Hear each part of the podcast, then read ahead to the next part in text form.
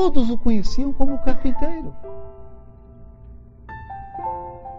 E muitos não conseguiam entender como que um carpinteiro pudesse demonstrar tanta sabedoria. Porque nós não temos olhos de enxergar o espírito imortal. Nós olhamos para a condição atual do encarnado. Qual o corpo, qual a cor da pele, qual país nasceu, qual língua que fala, qual a profissão, mas não temos olhos de ver no fundo da alma. Qual é o espírito que está por trás desse corpo? Qual a experiência milenar que esse espírito traz? E ali, naquele caso, no corpo de um carpinteiro, estava o governador espiritual do planeta. Que se ocultou que se escondeu na simplicidade, sabe para quê? Para não constranger a nenhum de nós. Porque se ele viesse na sua grandeza, nós nos sentiríamos envergonhados. E o amor não envergonha ninguém.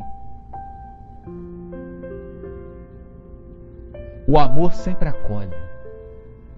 Quem ama sempre faz com que as pessoas se sintam à vontade. É por essa razão que nós vamos encontrar nessa narrativa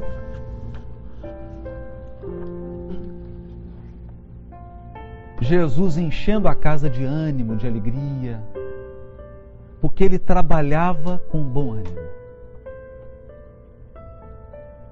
Ele mostrava que nas situações mais singelas da nossa existência, não é o que você está fazendo, é o como você faz. É a maneira como você faz. É a maneira que define se você está aqui ou se você está aqui espiritualmente falando. E essa é uma característica essencial do homem de bem. Nós podemos ter um homem de bem que seja um senador ele pode ser um presidente da república, como ele pode ser um, uma pessoa que limpa a rua. Porque não é o que ele faz, é como ele faz. É como ele conduz a sua tarefa. É a maneira como ele se comporta diante dos seus irmãos.